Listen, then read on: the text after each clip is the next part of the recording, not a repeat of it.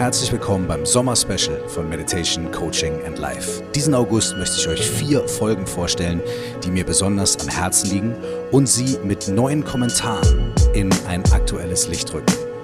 Heute möchte ich euch mein Gespräch mit Kalu Rinpoche, einem reinkarnierten tibetischen Lama, ganz besonders ans Herz legen. Viel Freude damit.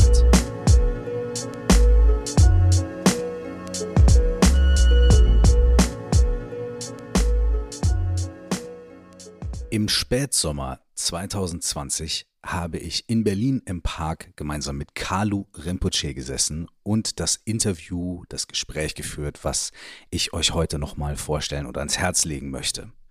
Das Wort Rinpoche ist tibetisch und es bedeutet kostbar. Es wird im tibetischen Buddhismus als Ehrentitel Lehrerinnen und Lehrern gegeben, die eine besonders tiefe Einsicht in die Natur des Geistes und die Natur der Welt haben, die eine besonders hohe Verwirklichung haben.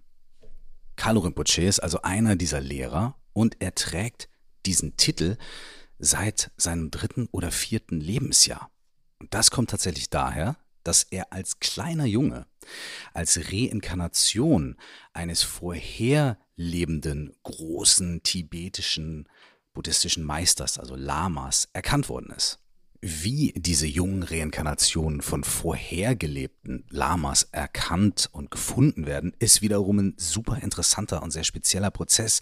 Da gibt es Briefe, die die Vorgänger geschrieben haben, in denen sie vorhergesagt haben, wo sie wiedergeboren werden. Dann werden Kinder gesucht und mit Objekten, die dem Vorgänger, der Vorgängerin gehört haben, konfrontiert und je nachdem, ob sie sich dafür entscheiden, das eine auszusuchen oder das andere, wird es als Indiz genommen und es ist noch viel, viel komplexer als das. Wenn ihr euch dafür interessiert, könnt ihr am Anfang des Films Kündün, also K-U-N-D-U-N geschrieben und Kündün ein ganz kleines bisschen besser ausgesprochen, minimal.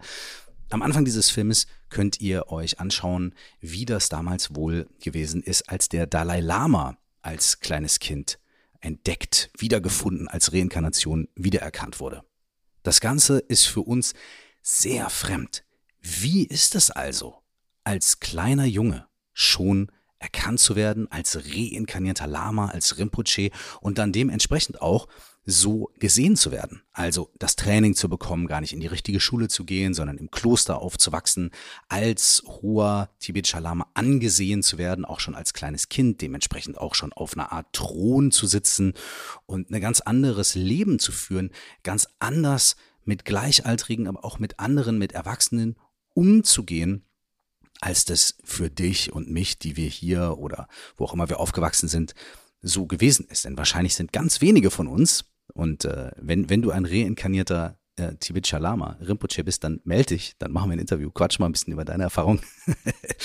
Aber für uns ist das was, was wir uns oft gar nicht vorstellen können. In diesem Gespräch mit Carlo Rinpoche spreche ich sehr viel darüber, wie das so ist, so aufzuwachsen, seine Teenagerzeit so zu verbringen, als junger Erwachsener so unterwegs zu sein. Denn das Wundervolle ist, Carlo Rinpoche selbst ist Anfang 30 und er lebt seit einigen Jahren in Europa.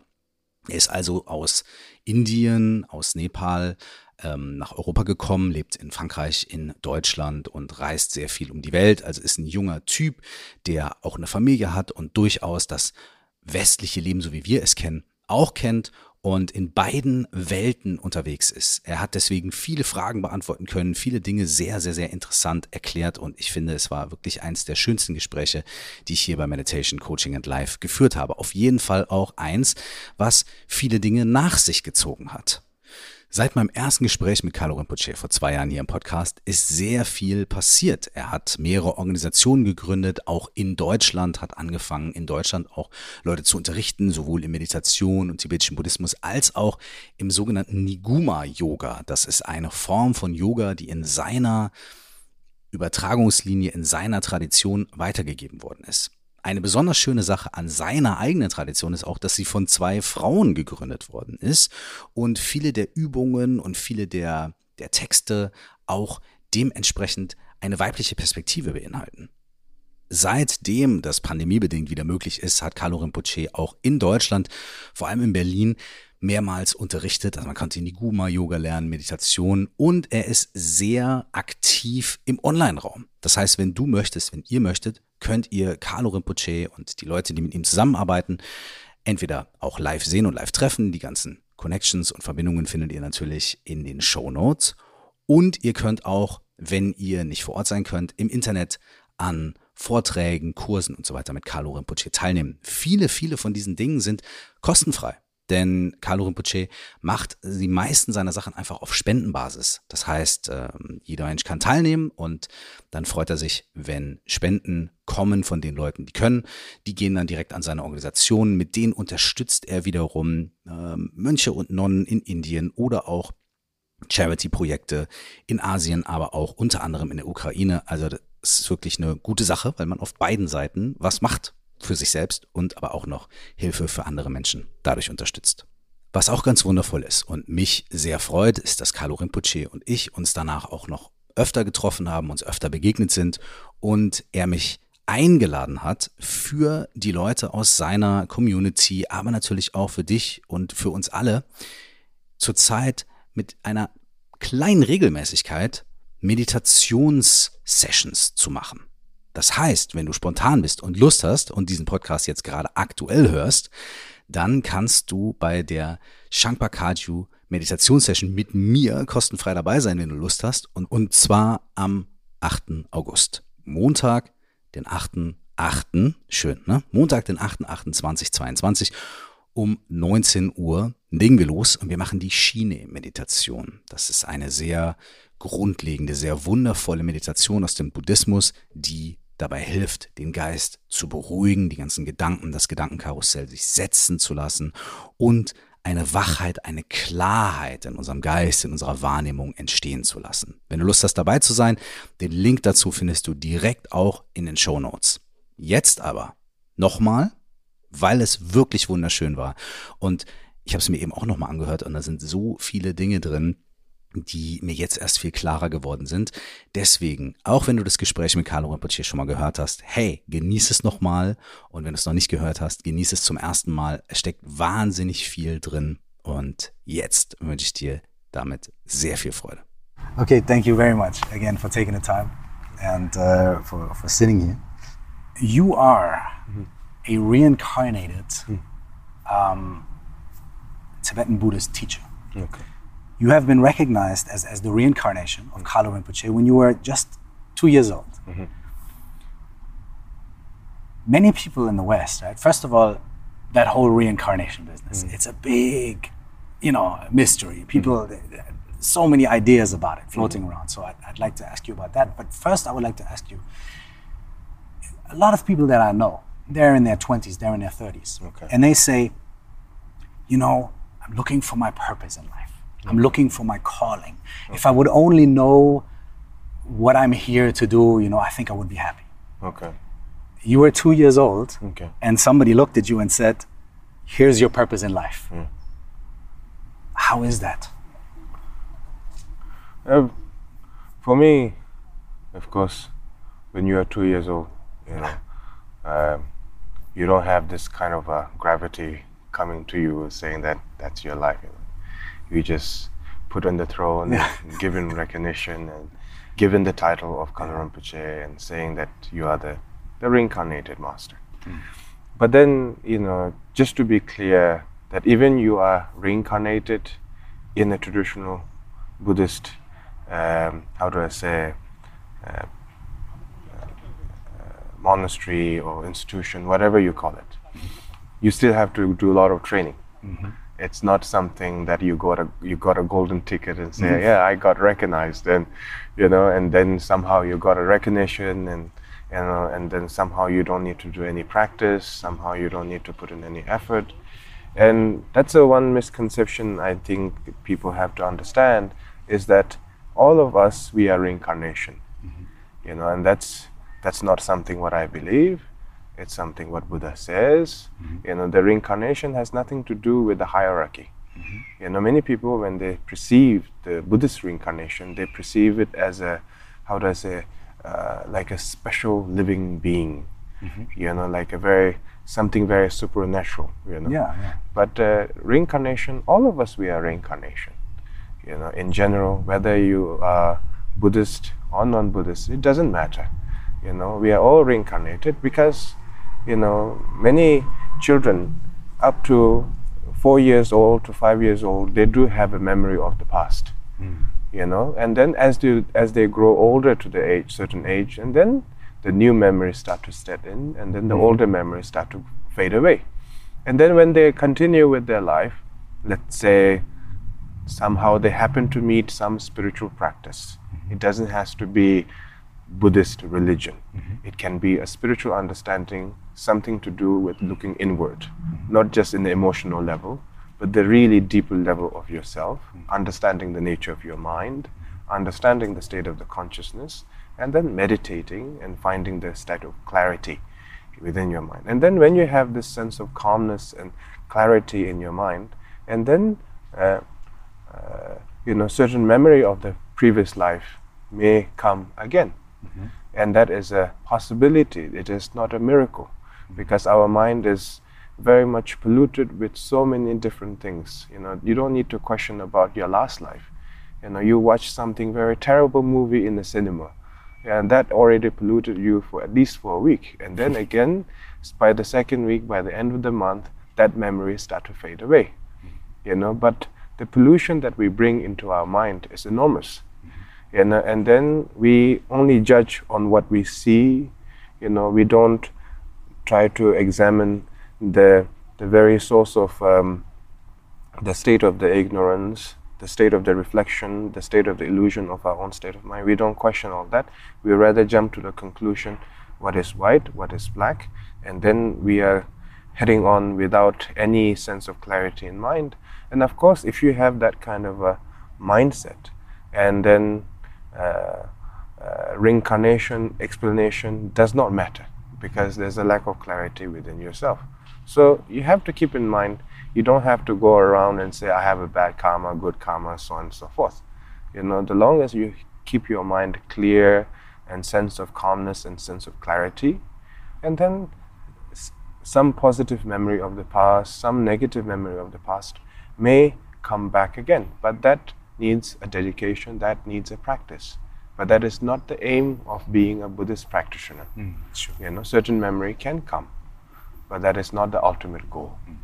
You know, so so that's one thing that people have to understand that. And the second is that, you know, even you are recognized as the Kalu Rinpoche, you know, uh, we call that um, um, the subtle negative habit.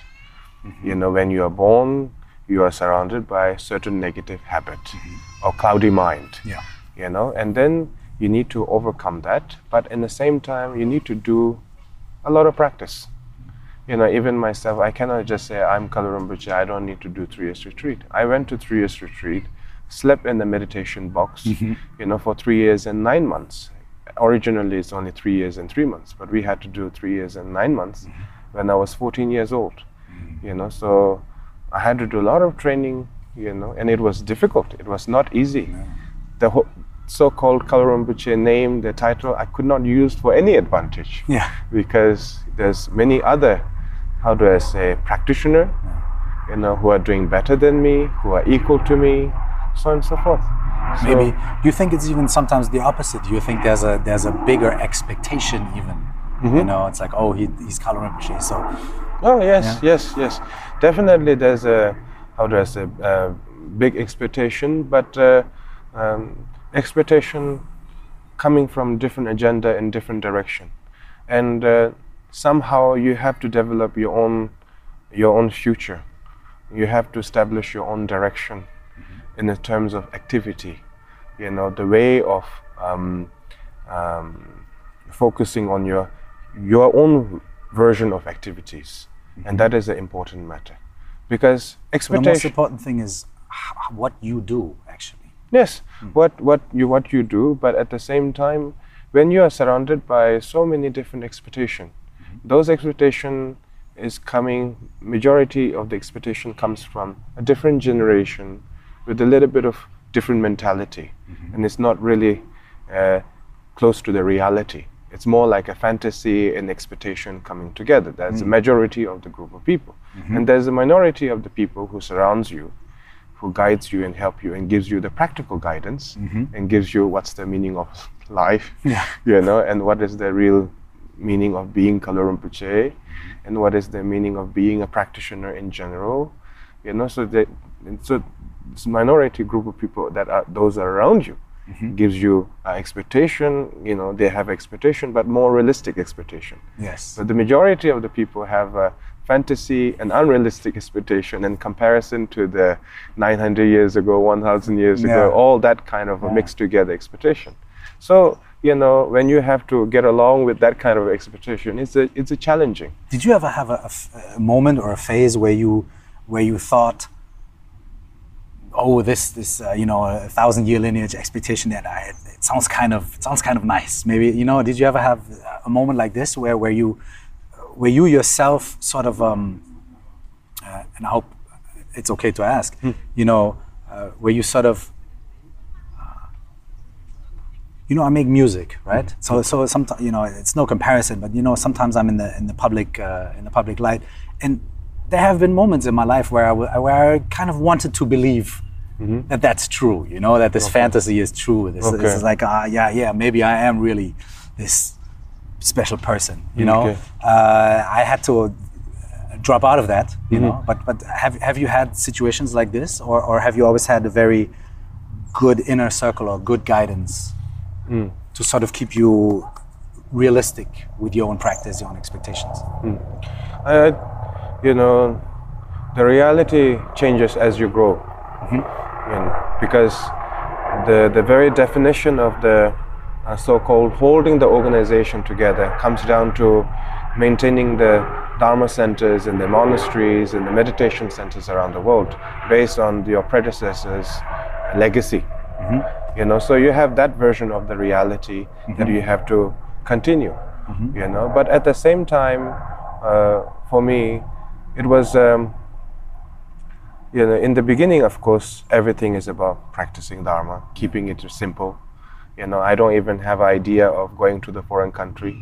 I was uh, you know when i was younger uh, you know i was thinking about okay if i succeed in this three years retreat maybe i will just become an abbot of the monastery and you know just simply be a practitioner.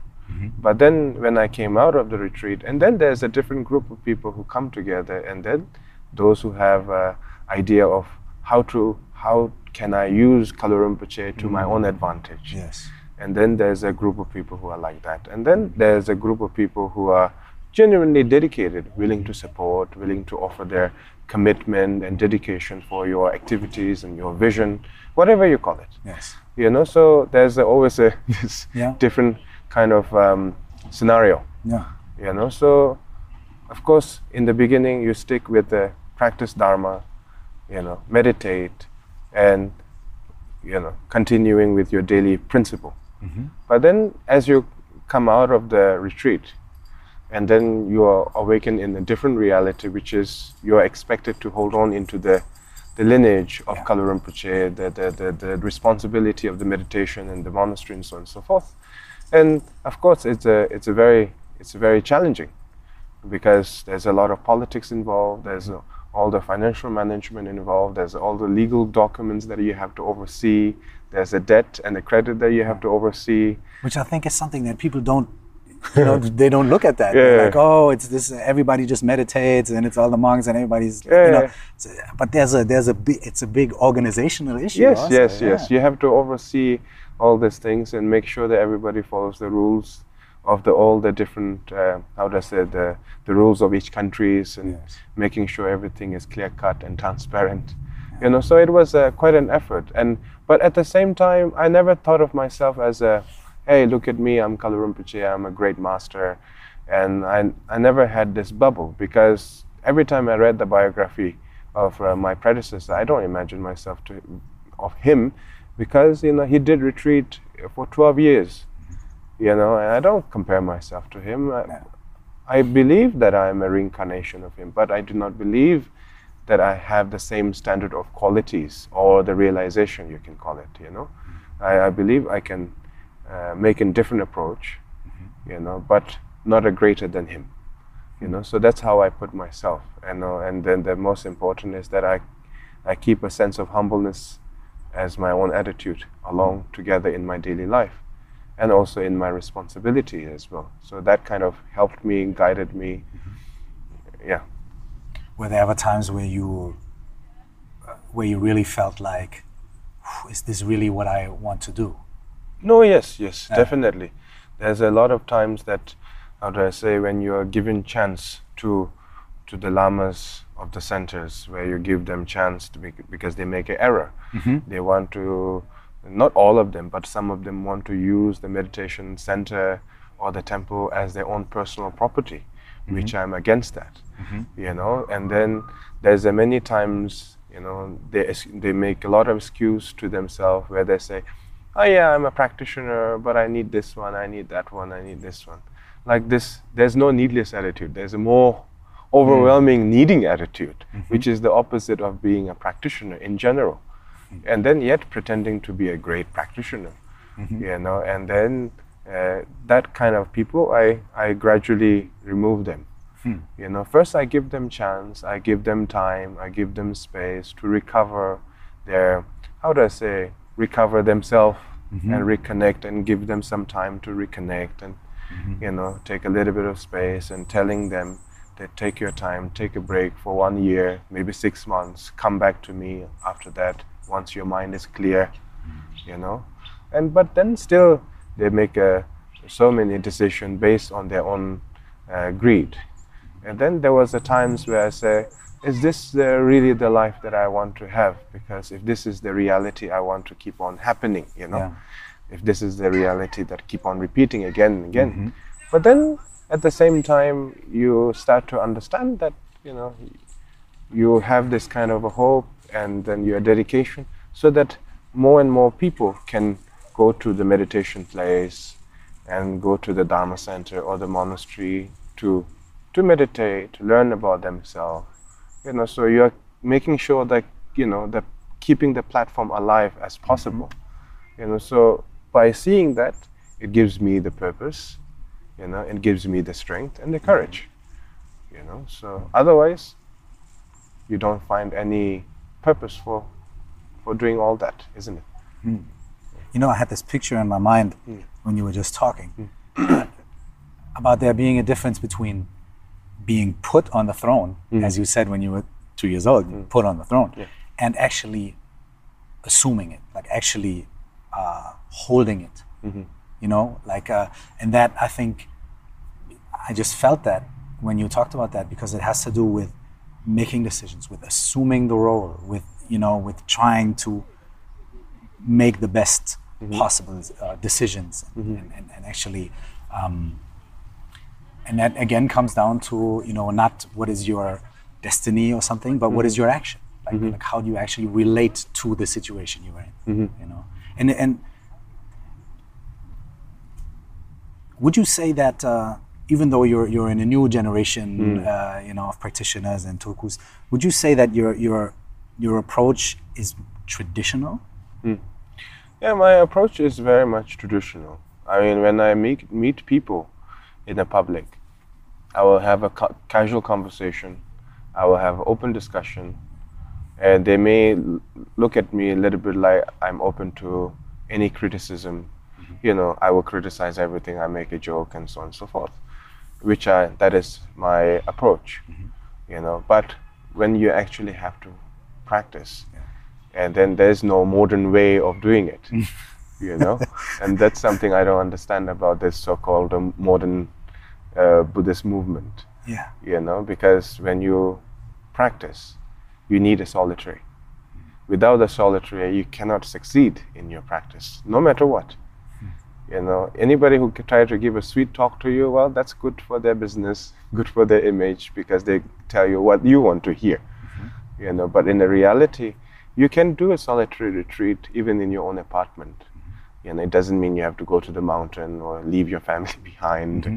or you know leave everything behind. You don't have to go that far you know. But solitary retreat can be happening in the apartment it can happen in your whatever the lifestyle you may have. So the solitary retreat is a very important matter for people because without the solitary retreat, there's no sense of calmness and clarity in mind that comes by itself. There's no, you know. So when you make a solitary retreat, and then the naturally, how do I say, the, the strength of your mind and the clarity uh, of how you judge your emotion without any arrogance and how you perceive your uh, state of the illusion improves gradually by itself you know? So so therefore you know my method when i meet people yes i give an open talk.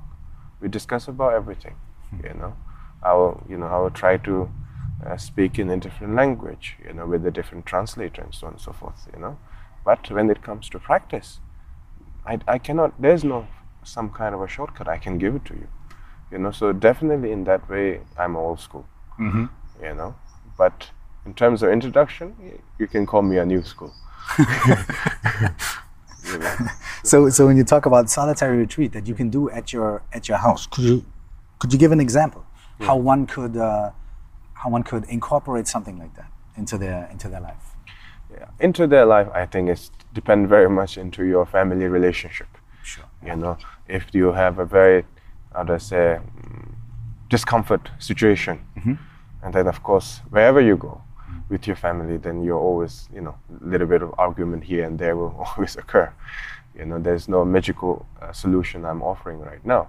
What i'm trying to say is that you know uh, once in a week like example in a friday evening you enter the retreat and then the sunday sunday morning then you complete the retreat. Like an example staying in your own one small space you know minimize the so-called the gossip mm-hmm. the conversation unnecessary conversation about the righteous self-righteousness minimizing that. And then at the same time minimizing the engagement with other people just for friday to Su- and sunday morning. Mm-hmm. Nobody will consider you you are abnormal mm. you know? Everybody see you on monday work wednesday work you know you still have a family you still have a job you still have everything mm. intact. But you have to start somewhere you know because the problem with nowadays people is that they do this uh, dharma practice a little bit like a gym routine Mm-hmm. you know uh, it's a little bit like how many accumulation mantra i should do it Yeah. and that's the main problem with the buddhist people because of course it gives a solution for very very very lazy people you know to encourage them to reach that goal So But- you have to do one hundred thousand exactly and next. yeah, but then the reality of the Dharma practice is beyond the numbers. It has nothing to do with how many numbers you accumulate, you know, because the reality of the practice is that first you bring a sense of calmness to yourself, Yeah. you know, and bring the physical discipline first. And then bring the state of mind discipline after that. And then along with it, and then apply this short term solitary retreat. You know, enter the retreat, enter to the retreat on a Friday evening, make a one session. And then on the Saturday, make a three session, two hours each per session. And then on Sunday morning, make a one session. You know, like that. And it is a possibility and that is much more greater that has a much more greater effect comparison to the people who do this kind of a routine thing you know like oh seven o'clock in the morning i have to do this deity practice uh, and then like in this eight o'clock in the evening i have to do this protector practice you know they have they believe first the wrong misconception is they believe in numbers. That's the number one misconception. Second is they believe in the, the how do i say so-called wrathful deity should be in the evening and the more pacified feature deity should be in the morning. There's no you know morning evening hmm. you know timeline. You practice when you can. Mm-hmm. You know but when you do it be aware of your distraction. You know i always say counter your distraction not the mantra you know the more you're aware of your own distraction and then the the quality of the practice improves by itself. You know because if you try to follow the number then you are trying to feed your own ego. Basically the same thing as trying to be rich and trying to buy expensive car and showing everybody that you're rich. You don't need to do that. You know you can be a very good person and you can be a very attractive person. You know so the problem with majority of the people is that they change the, the direction and then they keep the same habit they change the colors but they mm-hmm. keep the Yes, same habit Yes. and then expecting to have some kind of a happiness all of a sudden in their mind. Yeah. You know, and it's impossible. You cannot achieve or succeed in that way. You know, you keep the same habit.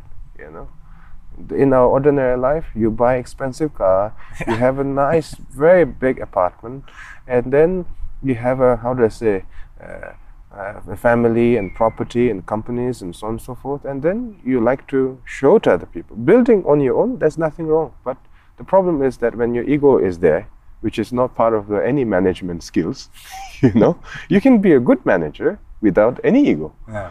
you know but at the moment you have a you know everything established in a good way the moment your ego starts kicking and then uh, then everything goes to dust just like that in the dharma practice if you try to feed your ego by saying i have practiced this where uh, where where other students did not have any uh, connection uh, or any opportunity to do this practice. I've done a retreat where they could not. I have received the empowerment where they did not. I have accumulated mantra to uh, immense numbers where others have did not. And then I have made a renounce. I made a renunciation. Look at me. I'm so pure and perfect. Everybody must recognize how unique I am. That is ego. Hmm. You know, that is more like justifying your own ego. Hmm. But you are keeping in the same cycle. The meaning of the renunciation does not mean you change your clothes, you shave a hair, you move to a different location.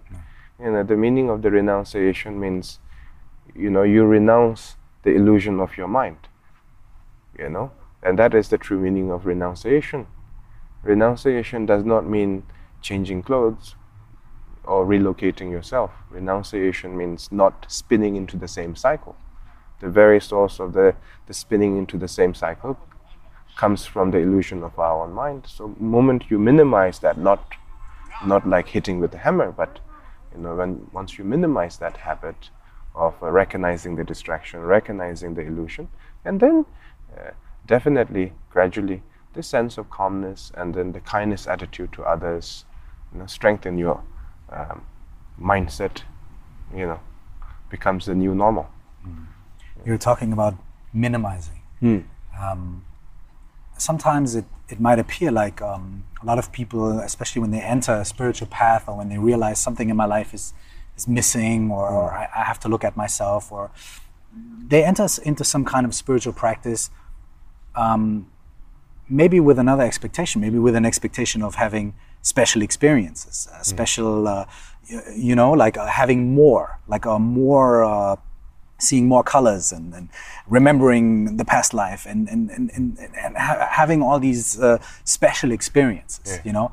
And here you are talking about minimizing, Yeah, minimizing the distraction yeah, and minimizing how attached you are to the illusion of your mind, which is also a great. Uh, we could, I think, speak for uh, three years about what is the illusion of mind. Okay. So you're talking about uh, maybe not. You tell you tell me, right? Okay, but uh, okay. but you're talking about minimizing. yeah. So do you do you think it's it's a problem that people would like to maximize and people would like to have special experiences and do more and, and sort of get the feeling of oh I've had these experiences now I'm on a spiritual path now I'm you know Yeah. it, it seems like you're speaking about the opposite. Yeah, I'm speaking the opposite because uh, if you look at the Milarepa, he is the greatest master that ever lived in the Tibetan history. He have never left a monastery or organization behind. You know, the only thing he had left with him was a white cloth that he was just simply covering his body. You know, and he was praised by even the great Mahasiddhas of India. You know, as in Tibetan history, it doesn't happen all the time. You know, to be uh, respected and to be devoted from the Mahasiddhas of India.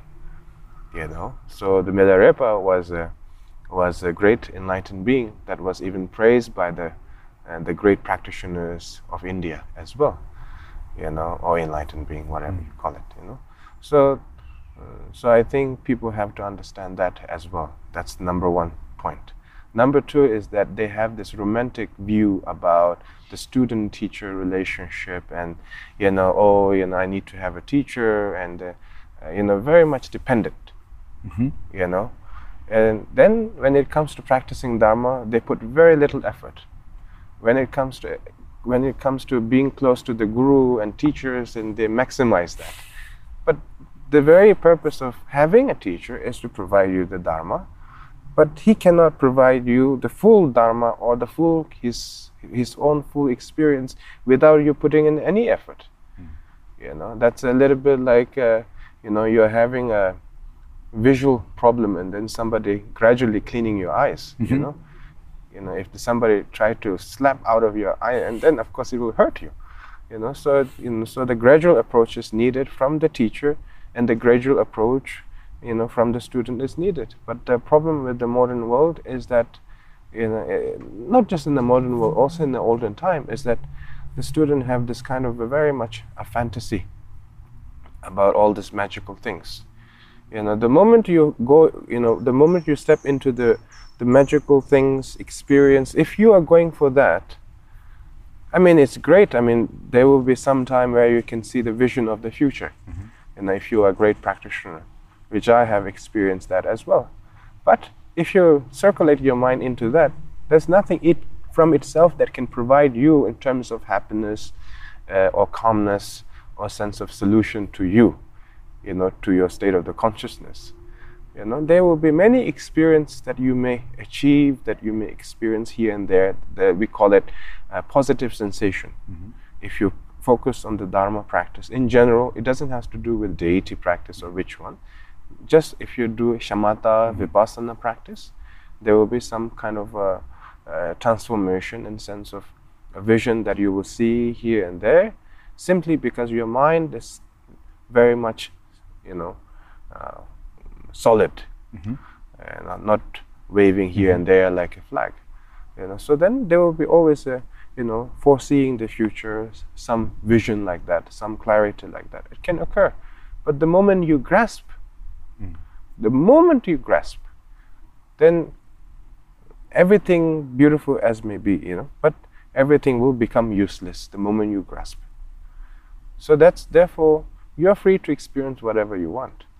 But the moment you grasp, then you are in the cycle. You know, so whatever you experience, you know, be present with that experience, whatever the beautiful experience you may have you know, within the journey of your practice, whatever you, the spiritual journey practice you may be heading into, whether it's a Theravada or Mahayana or Vajrayana or simply experimenting, whatever you mm-hmm. may call yourself. And the most important is whatever the positive accumulation and sensation you may ha- be having today and tomorrow. And then at the same time, the most important is not having any grasp towards that. Mm-hmm. Have appreciation, but do not grasp for it. And that's the most important key. The moment you grasp, then you are very unhappy about what I had and what I did not. And then it, it, it becomes the gossip of your mind. Then it becomes a distraction. You know, so I had a very beautiful practice yesterday, but today I was feeling very low, and so on and so forth. You know, that that is a wrong attitude. You know, you must continue your practice, and that is the most important the moment you have a sensation of grasping, then gradually it will come to greed, and gradually it come to the ego and recognition with the self-righteousness. You know, so the very important matter is all of us we are capable of experiencing many things, but the moment we grasp, we are we become incapable of, you know, of succeeding it. So that's the most important key. So how do we not grasp? start with the solitary retreat. it's very simple. You start with the solitary retreat. First, you know, you you start with a needless attitude. The first positive sign that you are practicing good in good direction uh, is that you start to have a few seconds of glimpse of needless attitude, mm-hmm. and then slowly, you know, your body and your mind itself will become a little bit more light, mm-hmm. light in a sense. How do I say? very calm, very clear, very stable, you know, and not vulnerable to different interaction from mm-hmm. external appearance of things, whether it's very attractive, whether it's very unpleasant, mm-hmm. you know, uh, your mind will be more solid and more firm. And then as you continue uh, with that, how do I say, with this, with that sense of solitary retreat and practice, and then naturally what you eat, you know, and the taste, what you want to experience, becomes a little bit needless. What you wear also becomes needless. Then you will become a simple minded individual practitioner with a great joy constantly, you know, without any interruption. And then at that stage, you know, you will have some positive sensation for seeing the future, you know.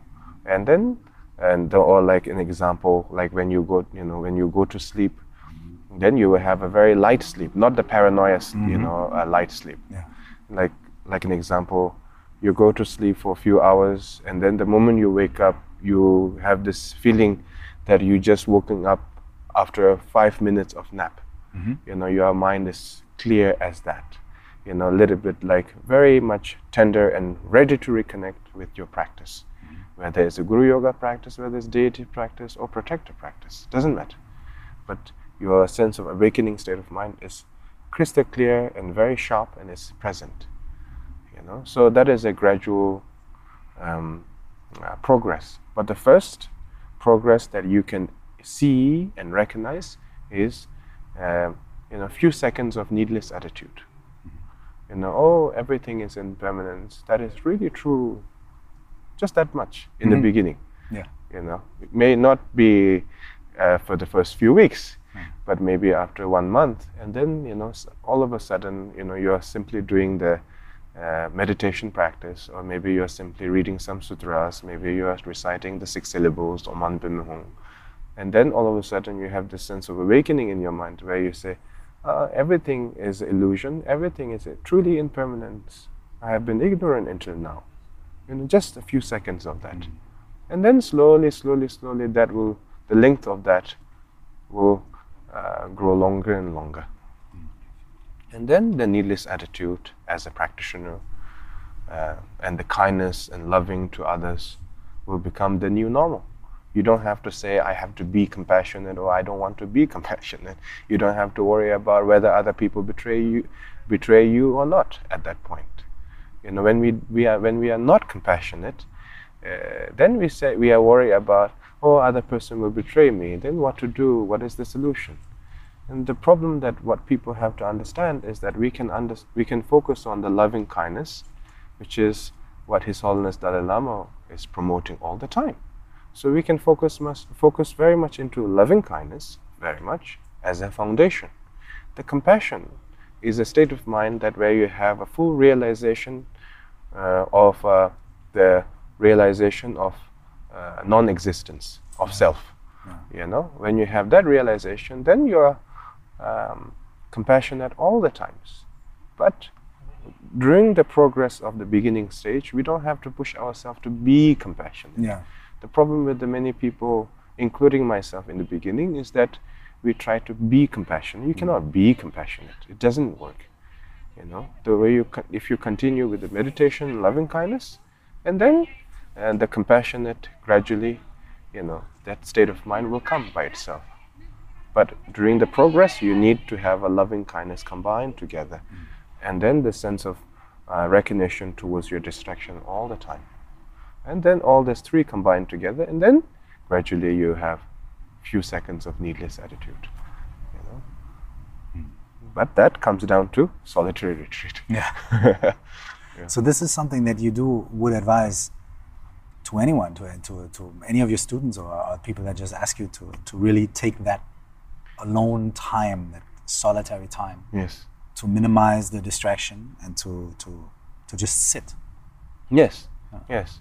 Because uh, like nine years ago when i started my responsibility everybody who invited me in like at different dharma centers or here and there or like in the universities you know it's more like give a talk Yeah. or give a talk or give empowerment Yeah. Yeah. So like you have this two majority group of people where there's a two extreme group. One is Yeah. like intellectual, yeah. intellectual only, and one is belief and the Mm-hmm. belief only.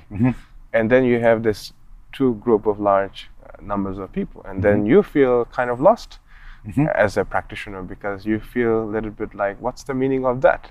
Yeah. you know how can i help these people how can i help myself as a practitioner you know so what i did was that you know i, I changed my the style of the schedule basically I don't do how do I say uh, like a public talk as much as before. What I try to do is I do retreat with people. Okay. So I do retreat with like one week retreat, two weeks retreat, sit together, uh, one meal a day, no evening meal, minimize the conversation, you know, and then with five o'clock in the morning, we go to the temple, make a commitment vow, you know, so on and so forth, like a sojong vow, we call it. So we do it like that. So then it is more helpful for my, uh, how do I say, myself as a practitioner, and it was helpful for the people. So that is uh, always the solution I, I give to people. Yeah. To practice. Yeah, to, to simply practice. And of course, here and there, I will recommend some books, some teachings from the different masters. But mainly, they have to spend time with the, with the practice, solitary retreat.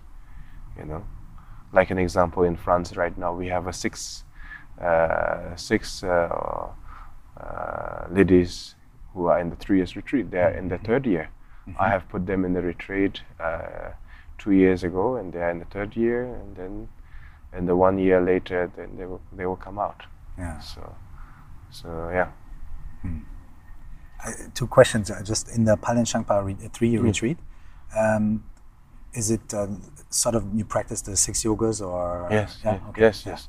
We have uh, the the six yogas of Niguma Mm-hmm. and the six yogas of Sukhasiddhi. So these Okay. are the two female um, master Uh-huh. uh, originated from India. Mm-hmm. So these two masters they they give teachings and so we do their yogas and then also the five uh, five jewels of Niguma. Mm-hmm. You know, so yeah. So when you did your retreat, you started. You said when you were 14. I, have a son who is 15. Okay. So I know what he likes. You Yeah. know, yeah, he, he- likes to hang out with his friends, listen to rap music, and, and Yeah. you know, S- uh, how how was that for you? You know, at that age to go into the was it was it natural? Was it like, oh yeah, this is what I do, or Well, I, uh, first of all, I think just to be just to speak a little bit normal as possible, yeah, without being too serious about it.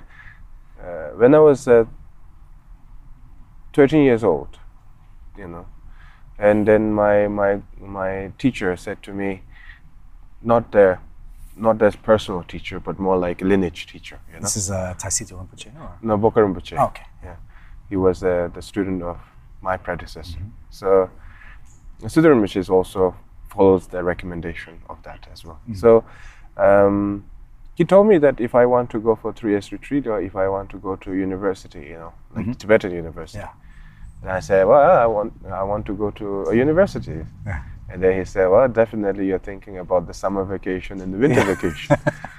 I said, yes, you asked me and I give you an answer. And then, uh, and then he said to me, you know, take a take a week off, have a holiday, think about it, come back, and then if you change your mind, I want to hear it.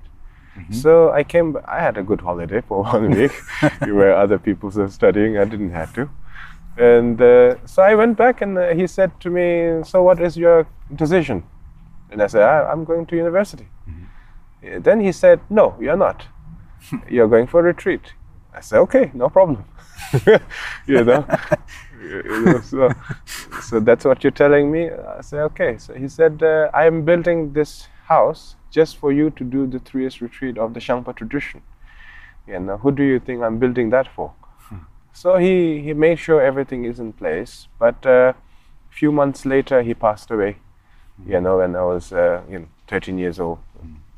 That was very sad because he was like uh, my second father figure yeah, you know, who really, who was beyond the religious mentality, you know, a monastic mentality, you can say it, you know, more like a, a family who's looking after you, making sure you're well, making sure you're well fed, making sure nothing is going wrong, you know. So he was very much important figure, you know, and uh, but then when he passed away, and then there was a, you know, of course I had to go to three years retreat and uh, I, I didn't know what was teenager at that time. I don't even have any idea about what is teenager. Yeah. You know, only after I came out of three years retreat when I was 18 years old, then I discovered what is actually teenage. then I realized, oh, okay, I lost uh, three years. I lost three years of my teenager life. Okay, that's fine. Time to catch up. Did you did you did you catch up? Yeah, I was going to ask you. I, I try to catch up, Okay. but uh, but then when I look at the actual teenagers, and then I say no, I, I don't I don't want to go that that much. Mildly catching. up. Yeah, mildly. I just want to keep up with maybe one year or two. Yeah. you know but uh, but then because you're never you're never uh, you know taken break from your responsibility you're No. constantly engaged with your responsibility sometime you have to travel sometime you have to teach Yeah. and sometime you're you're um, managing with the, some legal matters of different centers around the world you know so you are never like separated and where you say oh yeah let me enjoy my life and you know you have a little bit of time here and there Yeah. where you you know, where you see something as a teenager life but then you know you're always back to that reality If I may ask you, I read I read a, uh, at some point in time. I I believe it's maybe two years ago. I'm not sure. Okay. I, I read something, and I hope I'm remembering correctly. Um, that w- that was along the lines of, um, please stay away from alcohol. If you're a, if you're a student of Kalu Rinpoche or a friend of Kalu Rinpoche, I would advise to you not to drink alcohol. Um, could you say something about that? Yes, definitely. Because I used to do that. Mm-hmm. You know, it's not something like because I think I have to tell you a short story. Sure. Yeah, because uh, uh, you know when you are recognized as Kalu especially in the 21st century, yeah, it's a, it's a, it's it's like a being the part of the legend, mm-hmm. and you are the legend, because the the the, the predecessor actually one of the first few master who actually came to the West. Yeah. I have no idea how to speak English Yeah.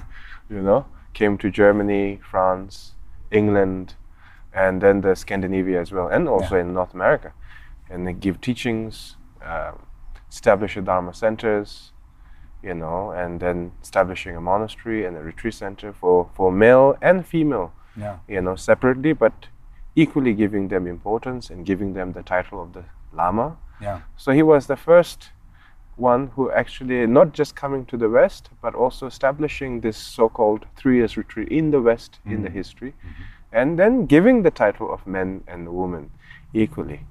You know, so that's you know, and not just that, he was the you know he established so many Dharma centers around the world. You know, and then also a very personal, uh, close to His Holiness Dalai Lama as well and offer a lot of his assistance and support for the Tibetan administration during that time. You know, so he was regarded as a, not just from the Western people, but also from the the official who holds the Tibetan Buddhism together, His Holiness Dalai Lama, respected, admired very much to the previous Kalu Rinpoche, requesting previous Kalu Rinpoche to give empowerment to his own monasteries, uh, you know, so on and so forth. So there's, um, and not just that, you know, he was uh, the, the, the, the gave empowerment to all the regions of the Karma Kagyu um, masters in the late 80s, a few years before he passed away. So he have this kind of this uh, the big image, a the legend, legacy, yeah, the yeah. legacy and the legendary image, where nobody can compete or Yeah. compare to him you know, because he was the, among the first one who actually came out of Tibet in the how do I say in the um, late 50s and early 60s, and he already established a monastery and a retreat center in Bhutan. You know, he was the abbot of the monastery and uh, sent by 16 Karmapa, um, you know, by the royal family of Bhutan, so on and so forth. So he had this kind of a incredible storyline. And my late father was his nephew and uh, an attendant and a servant, whatever you call it. you know. And but then when he passed away, of course he made it very clear all the legal authorities and goes to his nephew, which is my father. Mm. And then at the same time, you know, when I was recognized as a Kalu Rinpoche, reincarnation, and so on and so forth. Of course, that time I do not see any um, um, uh, differences, you know, because you're simply having a very good time of your life because everything, everybody surrounded you, loves you, respects you, cares for you, and not just that, your own father was there. You know. But then, when I was seven years old, he passed away, And then when he passed away, and then everything kind of scattered. You know, there's so many different relatives, uh, you know, coming, you know, coming from different direction and different organizations. So all the Dharma centers was a little bit kind of uh, divided into different groups, and then the monastery management was split into different groups. So there was like complete chaos about who takes what. You know, it was a little bit like the the free market. Okay. you know? and it was very challenging. And for me, I could literally see that, Yeah. you know, within uh, within a month of my my late father passing away, and it was a kind of a very big reality change, because Yeah. you're treated like a prince, Yeah. and then all of a sudden you start to lose everything, and that losing uh, process you can witness in the front of your eyes who is catching what, who's doing which, which one, and you could witness all of that. But uh, with my, as I made my commitment, I went to be, you know, with Bokar Rinpoche and I studied there. And when I came out of the, uh, you know, so when I came out of three years retreat, then I start to reorganize the whole organization, you know, until now.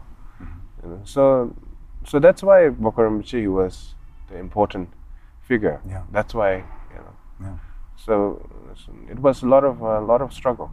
Mm. You know, it was definitely not what people imagine. Mm. You know. So, what was the question? it, it, I, it was almost an answer already, but uh, we were talking about uh, alcohol. And the Oh yeah, yeah, uh, yeah. So, so when I came out of the three years retreat, as I've been telling you in 2008, you have this kind of a very beautiful bubbles, you know, religious beautiful bubble. You know, almost like a monk attitude. You know, very simple and how it should be and should not be. yeah. Sort of the, the, the sort of being in the effect of the retreat, like yes, being in this state. exactly. Yeah, yeah.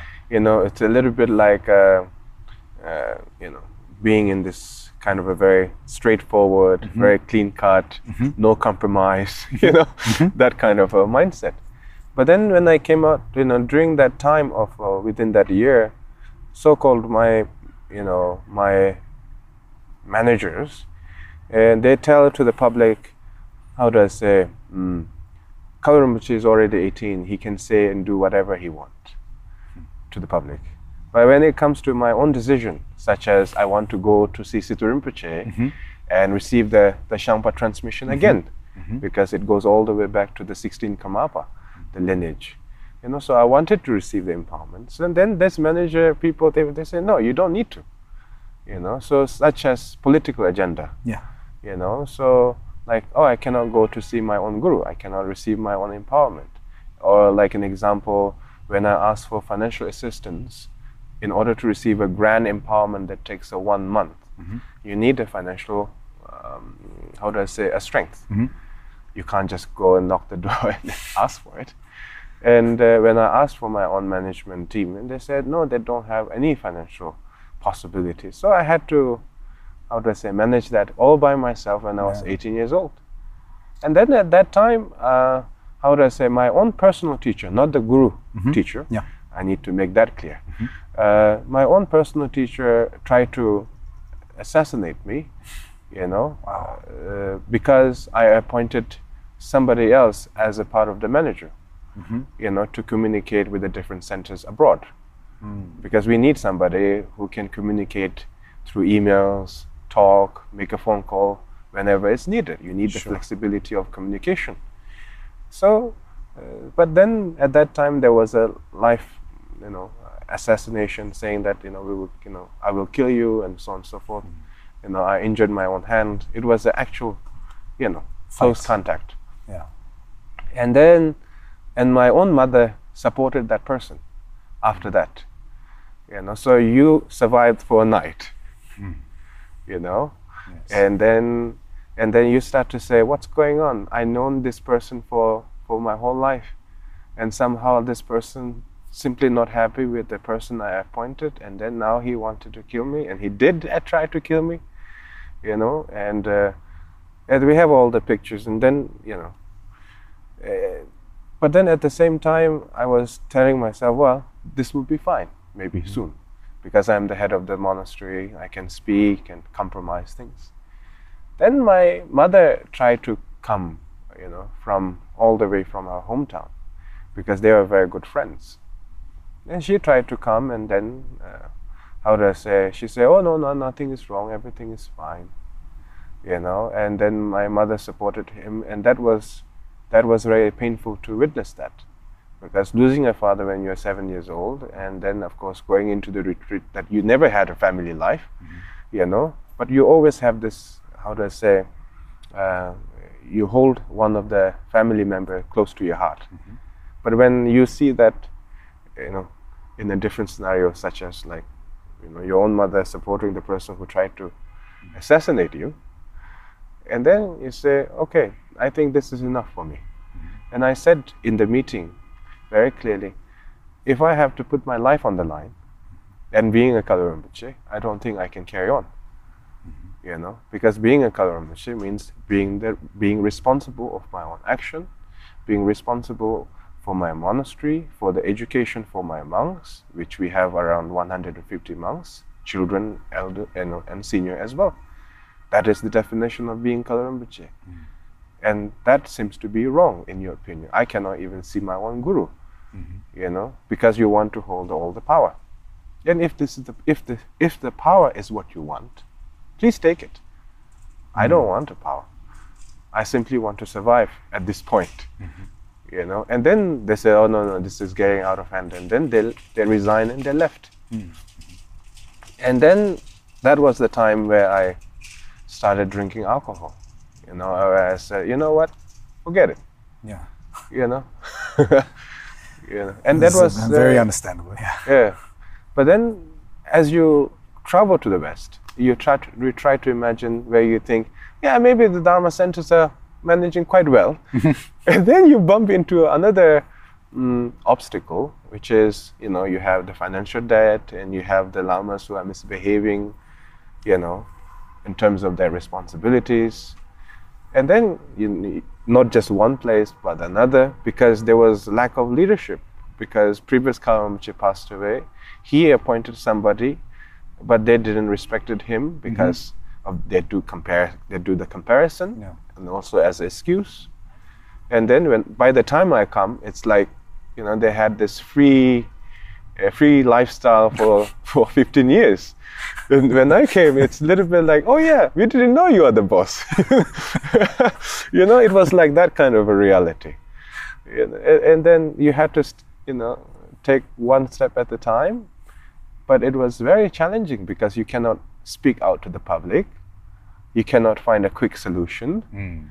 And, uh, and it's not really um, it's not really a spiritual practice either. Yeah, sure. You know, management uh, organization and stuff. Yes, yeah. yes, which we don't, don't get any training for that. Yeah.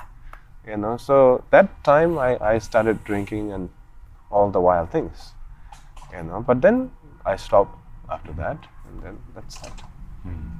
You know, so then I, I tell people, I tell people not to do that also because when people see themselves as a, how do I say, oh, I'm a Vajrayana practitioner yeah. and so on and so forth, and they, they use it they use it as excuse. Oh yeah, I can drink alcohol. I can do whatever I want. Yeah. But that's another thing. You know, you can do whatever you want if you can sleep and live in the cemetery your whole life. You can do whatever you want. yeah. If you have that lifestyle, you know. Yeah. But if you cannot handle that lifestyle, but yet you want to do everything and you want to misuse everything that taught, that is taught, that is simply wrong. Hmm. You know. So, yeah. Yeah, I, I, once heard from uh, from my from one of my my teachers. Uh, uh, he said something. He said, "Well, you're allowed to drink, but you're not allowed to get drunk. Yeah. You know, it's okay if you have one beer, but exactly. you're not allowed to uh, yeah. Uh, sort of compromise uh, your state of mind mm-hmm. when you're, you know, just generally practitioner, as you mm. just mentioned. If you don't if you don't live the, on the cemetery, yeah. you're not the Mahasiddha yet. You know, exactly. So, yeah. yeah. So there was a lot of misconception that some group of people. So I had to, how do I say, start refreshing again and again, at least for five years, just for that, mm-hmm. and just for reestablishing for at least for five years. Mm-hmm.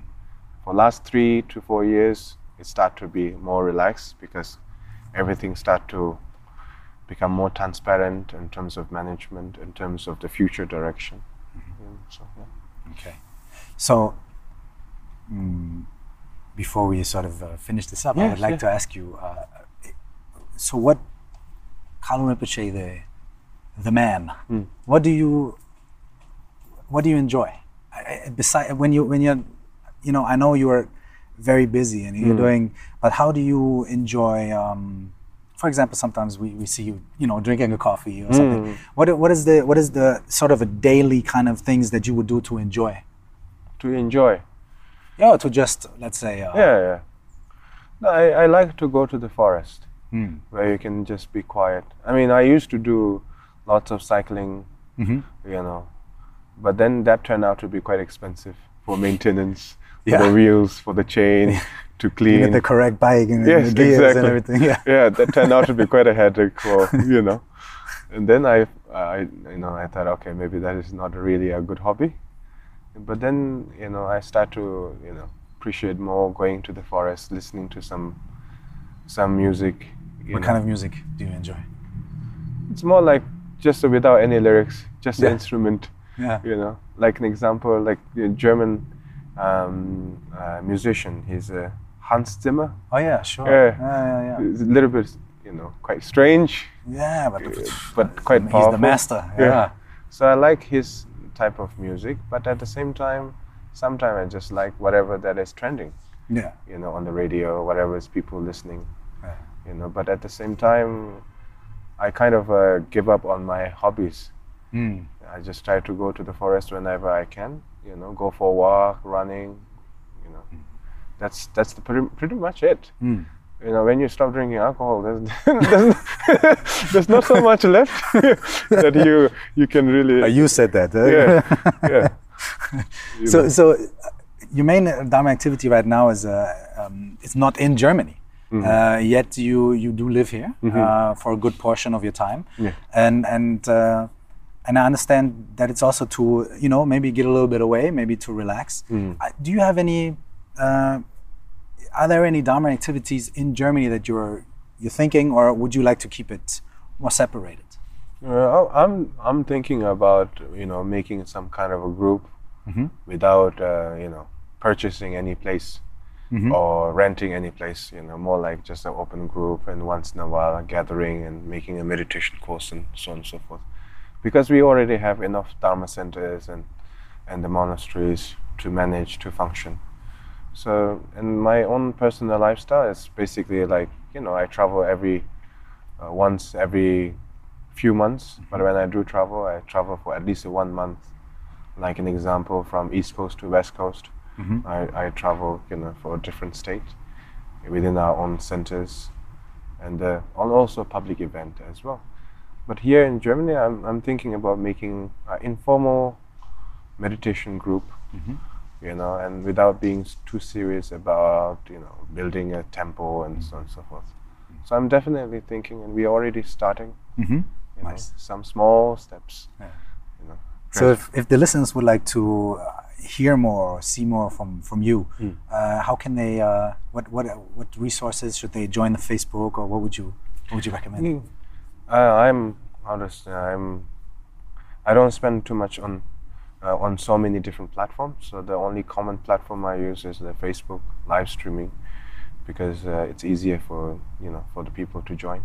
And it's great. You do it once a week, so it's Yeah. really it's really a continuing. Yes, uh, yes, thing. every People can ask questions and Yes, yes, yes. You know, it's like yeah, that's something we started like since few months ago. yeah, So it's it's good. It's comfortable. yeah. And Yeah. as I said, you know, just in the back of your mind, the podcasting, you Ah. know, maybe uh, some consideration. You know? Yeah, I'll, I'll look into. I'll I'll, Okay, I'll try. I'll try. Great. Thank you very much for your time Yeah. and for, for sharing uh, uh, so openly and also uh, I think there was also a, a lot of very practical advice. Mm. So thank you very much. No, you're very welcome. And thank you for having me. Sure. Thank, Thank you.